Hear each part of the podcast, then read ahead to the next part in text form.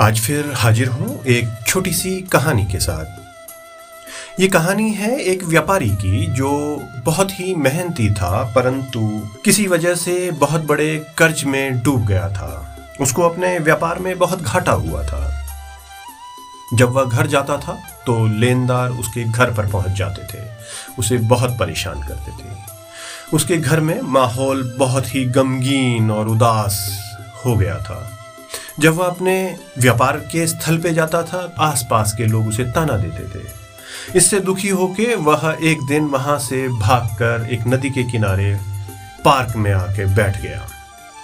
जब वह पार्क में आके बैठा हुआ था तो बहुत ही निराश और नकारात्मक बातें सोच रहा था, जिसकी वजह से उसको ऐसा लग रहा था जैसे चारों ओर अंधकार ही अंधकार है। यह जीवन बेकार है। इस जीवन में संघर्ष ही संघर्ष है और कुछ नहीं। जब वो इस तरीके के विचारों में डूबा हुआ था, तभी वहाँ पर एक आकर्षक बूढ़ा व्यक्ति पहुँचा। उसने देखा एक लगभग 35 से 40 वर्ष का एक नौजवान बेंच पे बैठा है और बहुत ही परेशान दिख रहा है। वह बूढ़ा व्यक्ति उस नौजवान के पास पहुँचा और उसने उस व्यक्ति से पूछा, बेटा, बहुत परेशान लगते हो, क्या बात है? उस व्यापारी ने सर उठा के देखा, एक बहुत ही आकर्षक बूढ़ा उसके सामने खड़ा था। पहली बार जब से वह कर्ज में डूबा था, किसी ने उससे प्यार से बात की थी। उससे अपनी व्यथा बताए बिना रहा नहीं गया। उसका दिल भर आया। उसने अपनी सारी बात उस बूढ़े व्यक्ति को बता दी।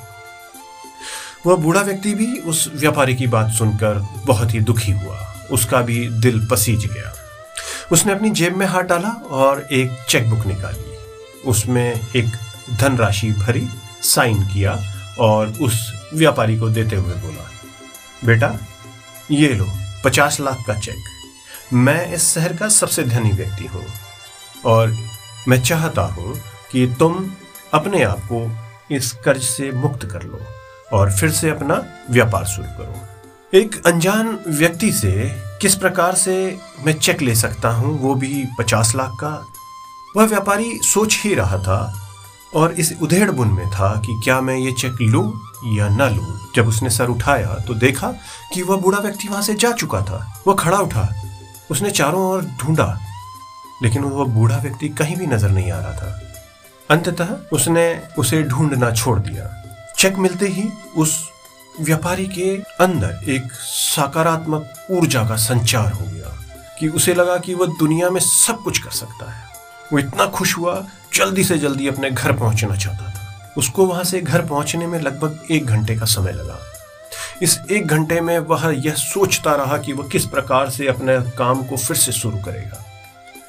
जब वह घर पहुँचा तो उसके दिमाग में एक और विचार आया। उसने सोचा कि क्यों ना मैं इस चेक को बिना इस्तेमाल किए एक बार और प्रयास करता हूँ अपने बिज़नेस को फिर से स्टैब्लिश करने के लिए। और उसने ऐसा ही किया। दूसरे दिन सुबह उठा, उसके अंदर न जाने कहाँ से इतनी ऊर्जा उसके अंदर उत्पन्न थी, इतना आशावादी वो था कि उसने अपना काम पूरे जोश और होश के साथ शुरू कर दिया। बड़े अचरज की बात रही कि वह अपने सभी कर्जों से मुक्त हो गया। और जब तक वह अपने इन कर्जों से मुक्त हुआ, लगभग एक साल भी बीत गया था। वह पहले से अधिक धनवान भी हो गया था। एक दिन उसे उस बूढ़े व्यक्ति की याद आई। उसने अपने अलमारी की दराज खोलकर वह पचास लाख का चेक निकाला और वापस उस नदी के किनारे पार्क में बेंच पर पहुँच गया। वहाँ उसका इंतज़ार करने लगा, परंतु वो बूढ़ा आदमी वहाँ नहीं आया। तो उस व्यापारी ने वहाँ अक्सर आने वाले लोगों से उस बूढ़े व्यक्ति के बारे में पूछना चाहा।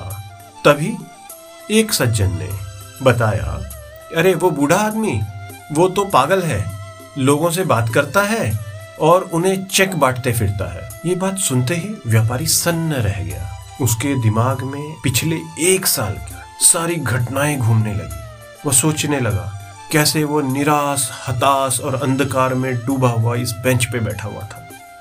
कैसे वो बूढ़ा व्यक्ति पहुँचा और उसने उसे महज एक कागज़ का टुकड़ा दे दिया, जिससे उसके अंदर सकारात्मक ऊर्जा और आशा का संचार हुआ। उस दिन से आज तक उसने कभी पीछे मुड़ के ही नहीं देखा। पहले से कहीं बेहतर स्थिति में आ गया। अपने सारे कर्जों से मुक्त हो गया। तब उसने इस बात का निष्कर्ष निकाला। वह ऊर्जा ही थी। जब वह पहले यहाँ बैठा हुआ था तो वह नकारात्मक ऊर्जा थी। वह निराश था। उसे महज एक कागज़ का टुकड़ा दे दिया। तब वह सकारात्मक ऊर्जा से भरा हुआ था। बहुत ही आशावादी था। उस आशावादी होने के चलते उसने अपनी सारी मुसीबतों से अपने आप को छुड़ा लिया। सारे कर्जे अपने निपटा लिए और पहले से भी अधिक धनवान हो गया। इस कहानी का निष्कर्ष यह निकला कि यदि हम अपने जीवन में सकारात्मक बने रहते हैं तो हम जीवन में कुछ भी कर सकते हैं, कुछ भी पा सकते हैं।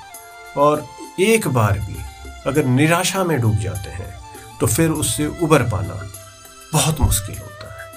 हमेशा सकारात्मक बने रहो। आशा और ऊर्जा का संचार अपने मस्तिष्क में हमेशा रखो। तो कैसी लगी ये छोटी सी कहानी? ये कहानी थी जी से स्टोरी की तरफ़ से आपके लिए। यदि आप भी चाहते हैं, आपकी कोई ऐसी कहानी है जिसे आप शेयर करना चाहते हैं तो जी से story at the rate Gmail dot com पर मैसेज कीजिए।